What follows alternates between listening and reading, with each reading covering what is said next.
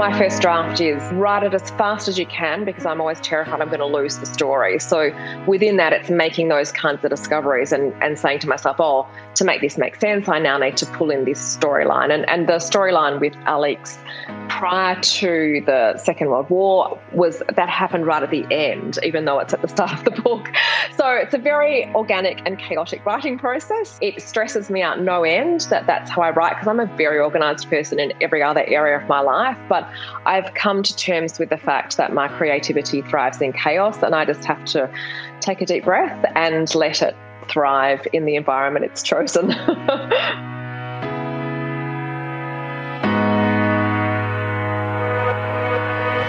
Welcome to the Friends and Fiction Writers Block podcast. Four New York Times bestselling authors, one rock star librarian, and endless stories. Join Mary Kay Andrews, Kristin Harmel, Kristy Woodson Harvey, and Patti Callahan Henry, along with Ron Block. As novelists, we are four longtime friends with 70 books between us. And I am Ron Block. Please join us for fascinating author interviews and insider talk about publishing and writing. If you love books and are curious about the writing world, you are in the right place.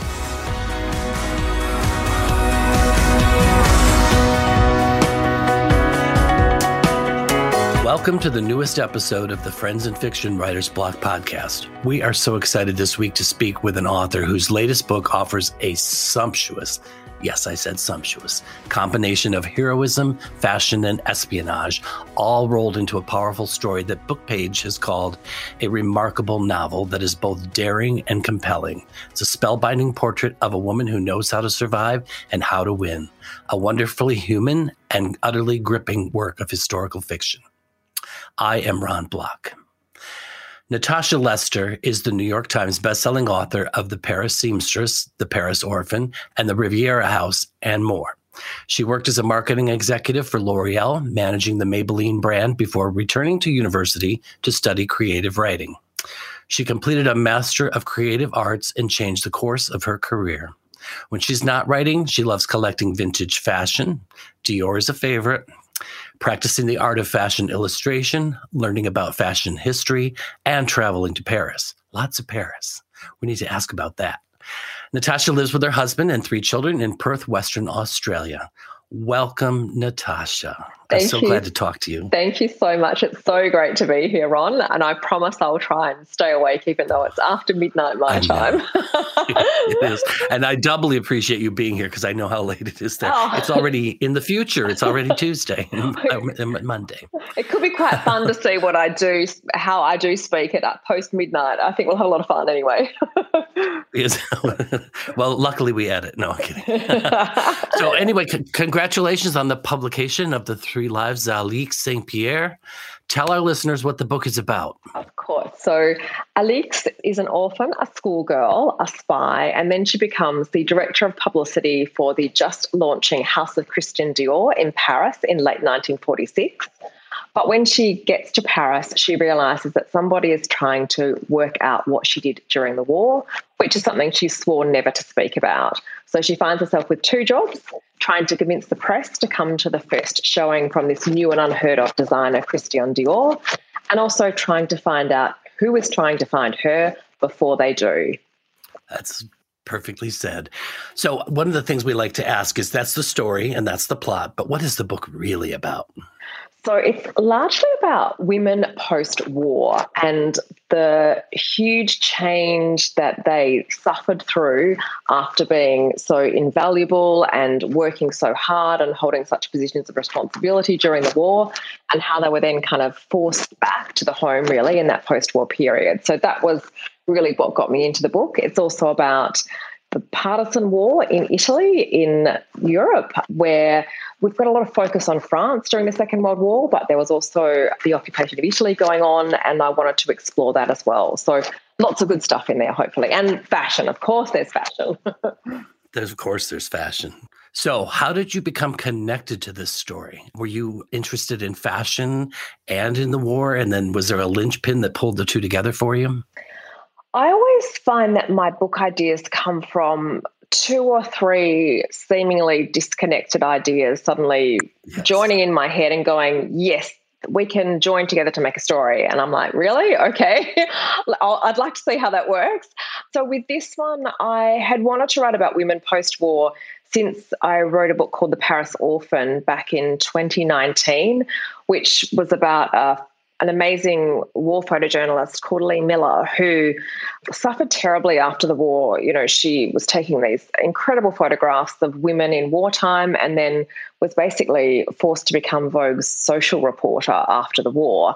And uh, the, the injustice of that really got to me. And I couldn't fit that part of the story into that book. So I kind of parked it until I had something else to hang that story off.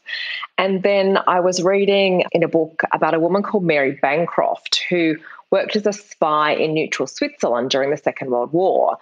And I was like, wait, what? There were spies in Switzerland during the war. That was a neutral country. How did that work? And one of them was a woman. Okay, I need to find out more about that. So that was the second thing. And the third thing was, I just think the story of the birth of the House of Dior is so fascinating. And I've always wanted to write about that part of history too. And so then I kind of joined those dots of, okay, well, the birth of Dior was post war. I've got this post war women idea. And okay, well, there's Mary Bancroft. Um, I can pull her into that somehow too. So it was that clash of those three things sparking in my head and going, there's a book there, find it. and find it you did uh, there's a lot of course as we mentioned there's a lot about fashion in there what is your background with fashion why why are you so enamored with it I think it began when I started working. In fact, it began really in the late 1990s when I lived in London for a couple of years. And there used to be these amazing bricks and mortar vintage fashion stores in London. Mostly vintage um, stores have moved online these days. There was one in particular on the King's Road in Chelsea called Steinberg and Tolkien. And I would go into this store every weekend. The woman who owned the store must have just despaired of me because I would go in and browse and I would never buy anything because I couldn't afford anything. But her collection spanned back to the 1910s beautiful 1930s gowns, 1940s, 50s, 60s. And it was like, you know, in a you go to a museum and you look at fashion and it's behind a, a vitrine or, or a glass case. Whereas here were all these museum worthy pieces that you could reach out and touch if you so dared, which I did not often dare to do in case I tore something. So I think it was there. And at the same time, I had the V&A Museum right there as well, which has one of the most amazing fashion collections in the world. So I spent a lot of time going there, the Fabulous Costume Museum in Bath. So living in London, living in the UK, being surrounded by so much fashion history inspired me to start buying my own fashion history books and becoming something of a bit of an amateur fashion historian, I guess you could say. And then I kind of worked in the marketing cosmetics field for a while, which is quite closely aligned to fashion. We worked a lot with magazines, of course. So that also played into it. And then when I started writing, it just seemed to make sense to me that if I wrote about something I loved, then hopefully the reader would feel that love and they would really therefore enjoy the story more. So I began to incorporate, you know, real dresses into my stories. And then from there, I thought, right, let's not just have dresses, let's have a whole fashion storyline in there. That's wonderful. And, and I read in your author note how the dresses that you describe in the book are actually based on real the real dresses, right? Yeah. Well, when you're writing about Dior, he's got so many incredible gowns that there's no way you need to make anything up. You know, there's one in particular, Alix wears it to a ball, a rather spectacular ball, and I have actually moved this gown in history by a few years because it was actually a little bit later than I have it in the book. But it, it's made out of this incredible fabric called velours au sabre, which um, is like this double layer of, of Duchess satin. And a, a, seamstress takes a little sword and cuts away the topmost threads so that the fabric underneath shows through. And it's such exquisite, detailed, painstaking work that they can only complete a few centimeters every day. And when I read the story behind that dress, I thought, wow, that is just amazing to have that dedication, that skill, that craftsmanship going into the fabric alone and then the fabric to be made into the dress. So when you read that sort of thing, you think I have to include those sorts of dresses in the story. Right. So I did. and you did. Yeah. I, I, you could you could just tell not only your passion for it but also uh, your just your descriptions of them just come to life. So i really applaud that for sure. Let's talk about dior a little bit more. So you, you mentioned that it, you were kind of fascinated with that but there's a little bit of history there. And this the book takes place when he's just really up and coming. Can you talk about the reality of what the company was like for him that you found out and and what you did to alter the story maybe a little bit? Sure. So one of the things that I loved about Dior was when I was doing the research, I read his autobiography, um, and he's such a, an amazing raconteur, and he had all these amazing anecdotes throughout this book. And I thought, wow, there's so much in here. I'm so lucky to have such rich source material to be building the book around. So, for example, one of the first stories he recounts is the fact that he was approached by one of the biggest textile manufacturers in France to start his own couture house. And Dior was quite a shy person. He didn't have a lot of self confidence. And he initially refused the offer. And then he went to visit his fortune teller, who said to him, you know, you will never get another opportunity like this in your lifetime. And I can see that in your future you are going to be famous and it has everything to do with women. And Dior suddenly thought, oh gosh, what if that couture house idea was the famous thing about women that I'm meant to be doing. So he rushed back to this financial backer and said, No, I will start my couture house. And and so within two months, he had two months to find a premise, renovate the premise, make his first collection, and then get it out in uh, into the salon. And so over that time period, it was chaos, as you can imagine. And again, he recounts this in his book, and I had to use all of this great detail in the in the book because they're basically the night before the show, you'd think everything would be done, but no, he's got mannequins fainting on him while he's trying to remake the dresses. They're fainting. He he recounts how he's holding a pair of falsies in his hand and the mannequins kind of slumped to the floor and dead faint because they've been working so hard and and how they're hammering down the carpet on the morning of the show so the press is all queued up outside you've got workmen in there painting the walls hammering down the carpet hanging the chandeliers and you would think that with all of these things going on, the show couldn't possibly have been a success. The first mannequin that went right. out tripped and fell over. Oh, no. But nobody noticed any of that because the clothes were so spectacular that they made history. Wow. Okay.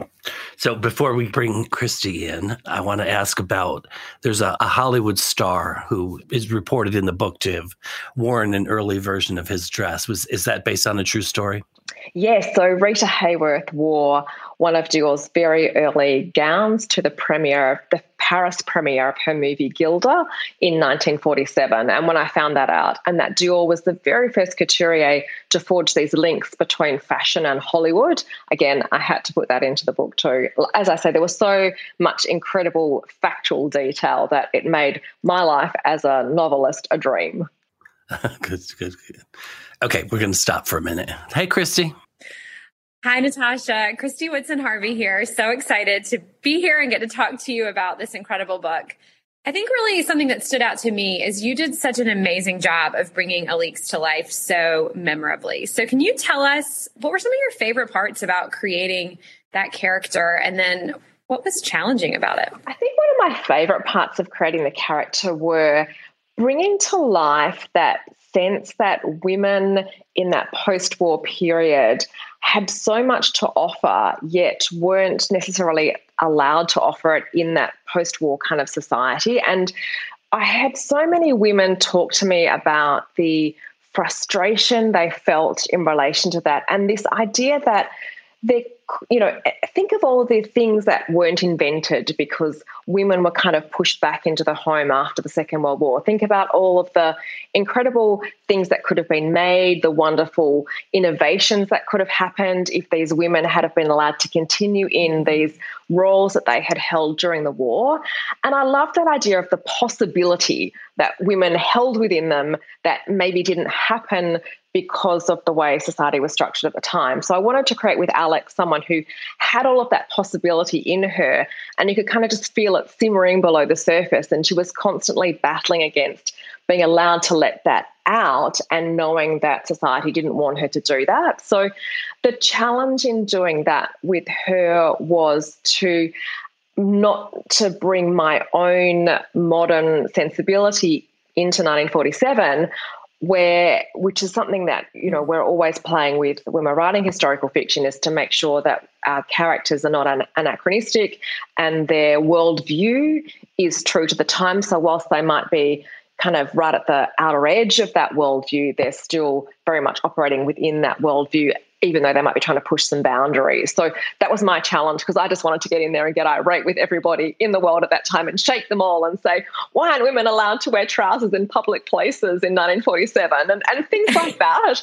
And why aren't women allowed to have bank accounts in 19, you know, it wasn't until the 1970s that women could have bank accounts and things like that. So pulling down my frustration and just getting into the story was probably my personal challenge in writing Alix's character. well, you did that so well. That is such a good point, and that's something that I'm not sure. I'm embarrassed to say I'm not sure I've ever really considered that. You know, what would these women have done had they not gone back into the home? So that is a really fascinating viewpoint and an, just an excellent point, something we should all really be thinking about. Keep it accurate with the time. So let's talk about the structure of the book and the time periods. You have three time periods before, during, and after the war. Can you talk about putting that together in the structure of the book and what your process was? Well, when I began writing the book, I actually really intended it to be all set in that post war period. So I didn't intend to have three storylines. And I mean, I'm not a planner, and so I'm used to things coming up and surprising me.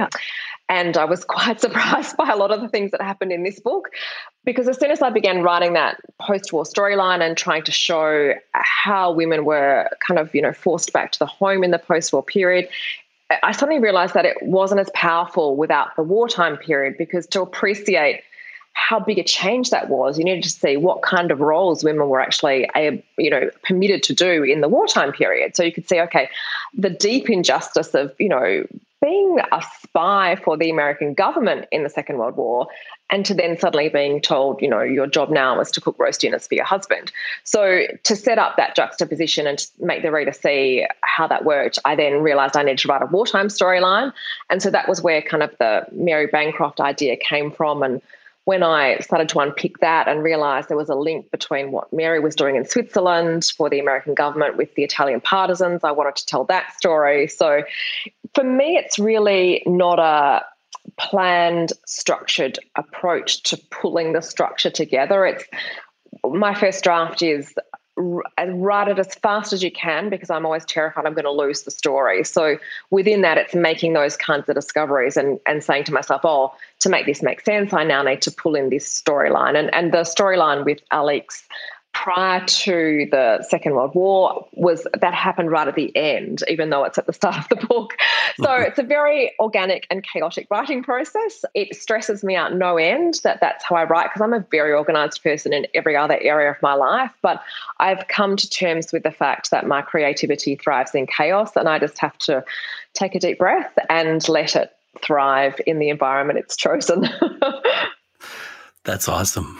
You know, I that's funny to hear you say that because I am also a pantser and I say the same thing all the time that I feel like when I am writing a first draft, I am like running a race because I'm so afraid. I'm holding, I'm just like you, like I'll have multiple viewpoints and, and, multiple time periods, and I'm just like holding all these things in my brain, but I could never actually sit down and outline them. It like just doesn't work that way. But the same, I think all the time, I'm like, if I could just outline, I would not be so stressed out. I know. But then someone said to me, and I think this is really true as well, that if you already know the whole story up front, then you don't need to write it because you the magic is gone. And I thought, oh, okay, that is so true. And I'm actually, I love the magic. So I'm just mm-hmm. going to have to put up with the way it works yeah. for me. And probably you're the same. yeah. And I don't know about you, but sometimes I'm like, that's what keeps me coming back to the page because I don't know exactly what's going to happen next. And it's almost like being a reader in that way that you're coming to this page fresh and you think, Oh, oh absolutely. So and I always say, you know, the, the story unfolds for me page by page exactly the same way it does for the reader. So I want to know what's going to happen next. So I have to turn up the next day and write it to find out to find out how it's going to end. I never know how it's going to end. So that's also the reason why I'm typing really fast because I don't want that end to run away from me and get lost somewhere. Wow. yes. Well, the research for this book, Natasha, oh my goodness, it was incredible and so well done. But I think it seems like it would have been really fun to do. So, from diving into the life of Dior to researching women's roles during the war, you had a lot on your plate with this one. So, tell us how you went about this research and tell us about the fortune teller. I know, I know, I want to know. I want to know. So the research was really interesting. And this is another thing. I think so much of writing is you, what your gut tells you to do and not ignoring your gut. Yeah. And so for me, I was actually going to Europe at the end of 2018, early 2019 for a family holiday in a my father-in-law loves an extravagant gesture and he was turning 80 and he decided to take his large family of 30 people to France to stay in a chateau for a week to celebrate his 80th birthday. So wow. I was like, yeah, I can I can go along with that. Yeah. yeah. Anyway, about two weeks, um, it was probably about three weeks before we left, I said to my husband, I need to add on an extra week before we go to France because I have to go to Switzerland. I need to take a train from one side of Switzerland to the other. And then I need to get in a car and I need to mm-hmm. drive over the Swiss Italian Alps and down through the north of Italy. And my husband said to me, Why do you need to do that? And I said, I don't know, but I just do. and um, my husband knows when Natasha's gut is saying something, you don't argue with the gut. You just go, nod and go, yeah, okay, we'll do that. And of course, it wasn't particularly hard to persuade him that we had to go to Switzerland and Italy either, I've got to say. So, right. yeah. yeah. Darn. So, I know. Yeah, so hard.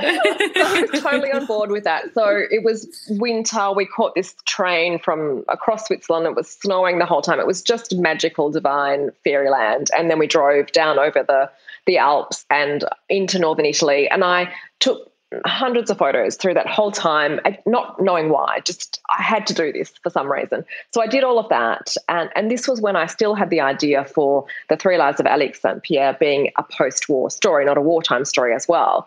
And then when I got home and began writing it, as I say, I discovered I needed to write the wartime side of things as well. And that's when I realized, oh my goodness, that was why I needed to go to Switzerland and Italy, because that's where part of the story is set. And all those photos, now I can recreate Alix's kind of journey across that Swiss Italian border at night, etc., and through Switzerland. So it was a really, I just, you know, the gut is so important. Never ignore the gut. That's probably my number one writing tip, I, I would say.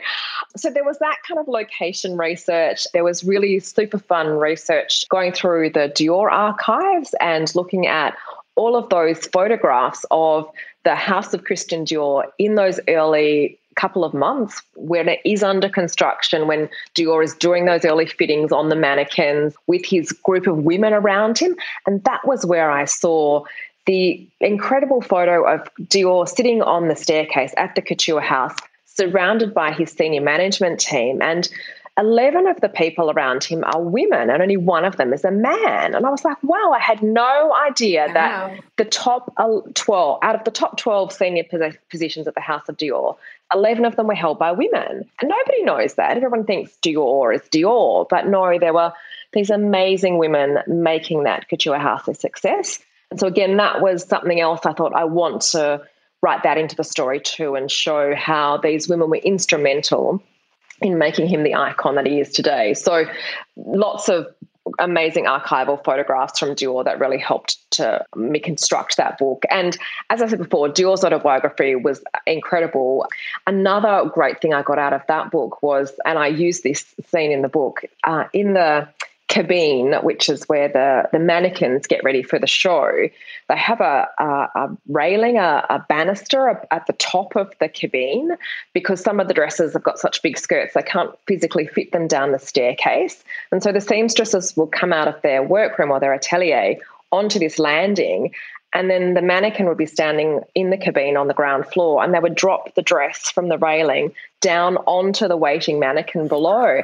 I was like, oh my goodness, imagine standing there and having this Dior dress just drop down from the heavens onto you. So as soon as I read that, I thought, right, that is what is going to happen to Alix the night she goes to her ball. Her gown is going to descend down upon her from the heavens. So yeah, lots of great research that just made the writing of the book super easy. Fabulous. That's incredible. Was there anything that you were really fascinated by that didn't make it into the I book? probably could have written about twice as much about the House of Dior than I actually was able to write. So it was really all, all of that detail okay. um, that I could have written twice as yeah. much about. Yeah. I love it. And I love that scene too when the dress comes down. And just you and I were talking before we started recording about the use of the word mannequin. So do you mind t- yes. telling listeners about that? Of course. So, of course, nowadays we use the word mannequin to describe the plastic mannequins that you might see in the, the windows of a, a department store. But back in 1947 and in the, in the, early days of couture, the mannequin was the model or the, the woman who wore the gowns at the showings that were held in the couturier salons. They weren't big fashion parades like we have nowadays at extravagant locations. They were all in the couture house. And the word model was used to describe the the gown or the piece of clothing that she was wearing because it was a model for the rest of the gowns to be made from. So, yes, interesting how terminology changes over time. yes, I love it. When, at first, I was like, mannequin. What? But then, as it gets into the story, they're a really important part of the story too. Um, even though they're not major characters, they really are foundational. So, in addition to the espionage and the wartime crimes and all that, there's a lot of the book is set with Dior and in Paris. So let's talk about Paris a little bit, if you don't mind.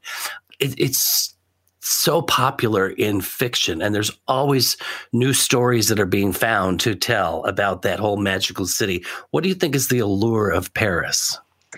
Yeah, it's really interesting, isn't it? I mean, I have a, a, group of historical fiction writers who are friends of mine, and we all joke about the fact that all publishers want to do is put the Eiffel Tower on the front cover of your book because the Paris thing is so magical. Guaranteed sales. and I'm guilty. I've got a few Eiffel Towers on the covers of mine. Um, I mean, for me, I learnt the language as a child. So for me, my love of France came via the language and speaking the language, which is very handy when you're writing books set in France and needing to read archival materials that are only in French. But I think it's just that. And certainly for me, coming from Australia, which is a very new country, we don't have the sort of classical, whilst we have a very rich old culture, Indigenous culture, we don't have that same European culture dating back for such a long period of time. We don't have the build, our oldest building is perhaps 200 years old or something like that. Whereas you can go to France, go to Paris in particular, and see buildings that have been there for hundreds of years, and they are exactly the same. They haven't been bulldozed over, they haven't been modernized. So, as a historical researcher, you can walk the streets and it's the same as what Alix St. Pierre would have seen. So, I think that's part of the allure of it. It's um, kind of constant, unchanging nature and the way it's been mythologized over decades. Natasha, this is one of those really fascinating, sort of forgotten stories. So, can you tell us why it's important to you to illuminate those in fiction? I think it goes back to the point I was making before about that photograph of Dior surrounded by all of those women. The, the, injustice of the fact that the only name anyone remembers is the man's name, the name of the man on the awning, yet around him are all of these amazing women who, you know, his directress of sales, of his assistant designer was a woman, his director of his studio, his director of his ateliers, his premiers, his main seamstresses were all women. And why should they be forgotten when really if you were to pull out any of Dior's incredible creations, he's probably, you know, one twelfth of the genius of that dress, but there's 11 other women who all contributed their genius to that as well. And I would love to be able to honor them and to say to people, there were other incredible people in history who are worth remembering, and here are some of their stories. And it's just lovely, I think, when readers say to me, I read your book and then I went back and did more research about this person because I didn't know about them and I was so fascinated. And I love that the book can become a, a dialogue back to the past for people. Yes, that is so such a great compliment for so sure. True. Okay, so I don't think I'm done asking you about the process a little bit because one of the things after hearing you talk about just writing the story from beginning to end and surprising yourself, how do you maintain such detail? Because one of the things that's probably very easy to to mess up is like getting a detail wrong when you're putting all that on the page. How did you keep those in order? How do you know that this dress belongs here and this person was here? Yes, it's a very good question. And I've tried lots of different methods over the years to kind of manage the research and to make sure that when we're doing all the fact checking, that I've got all the facts in order so they can be easily checked.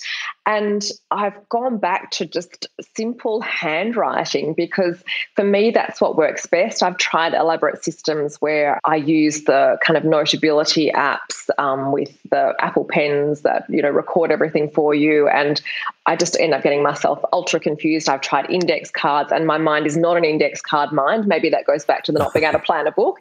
Uh, look, throw me an index card, and I'm like, no, I'm I'm out of here.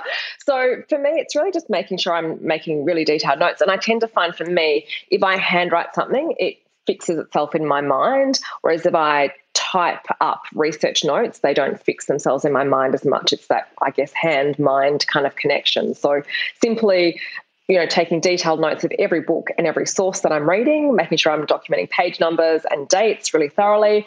And then somehow I can always go, okay, I remember writing something about that particular dress, and I think it was in March. I'm going to go back and have a look at my kind of notes for March 1947. Oh, there it is. There's also a great piece of software called Aeon Timeline, which I love um, to help me construct a timeline for my historical novels because time is always one of those things when you're writing history that runs away from you and getting those dates right.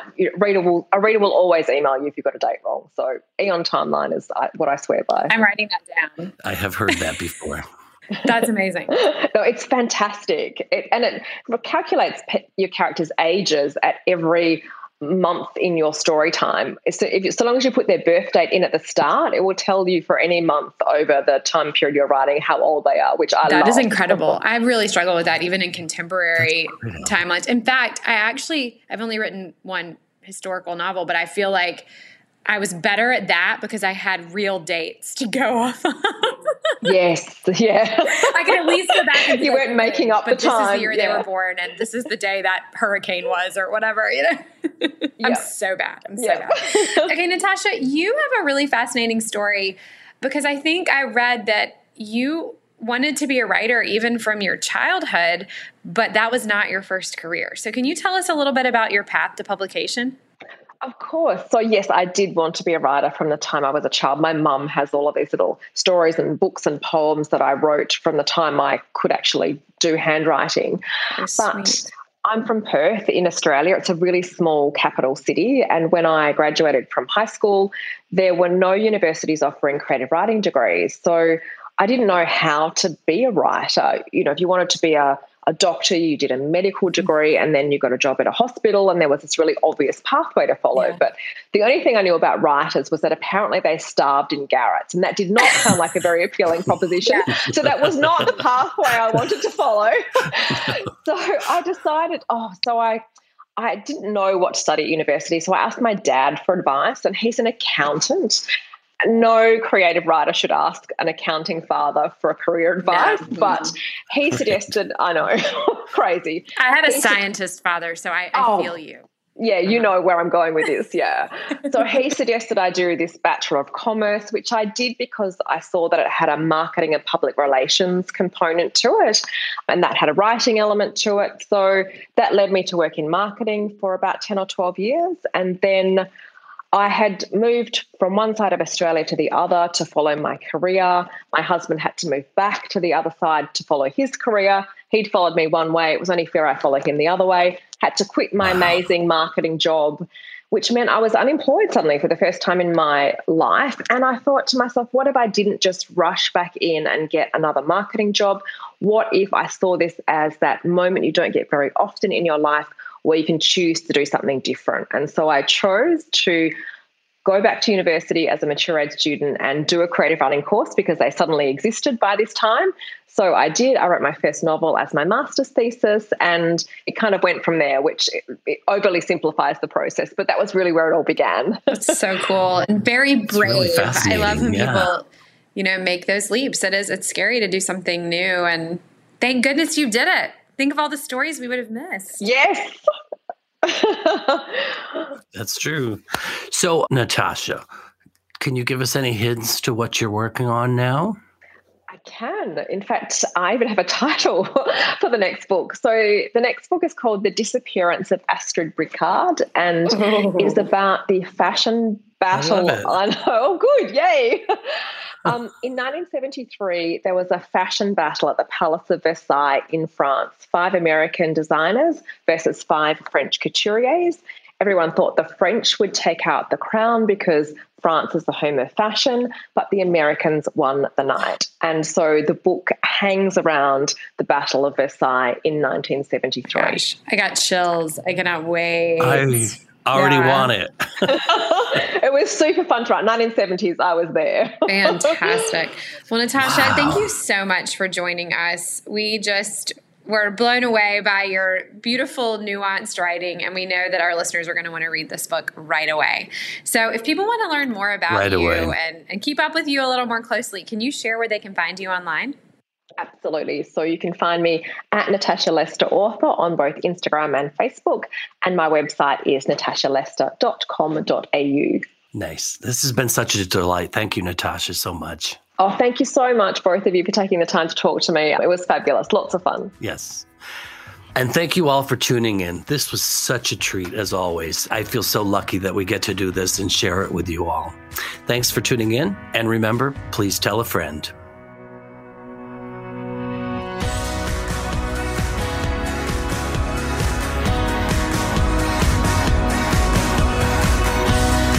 Thank you for tuning in to the Friends and Fiction Writers Block podcast. Please be sure to subscribe, rate, and review on your favorite podcast platform. Tune in every Friday for another episode. And you can also join us every week on Facebook or YouTube, where our live Friends and Fiction show airs at 7 p.m. Eastern Standard Time. We are so glad you're here. Produced by Audavita Studios. Connect your voice to the world.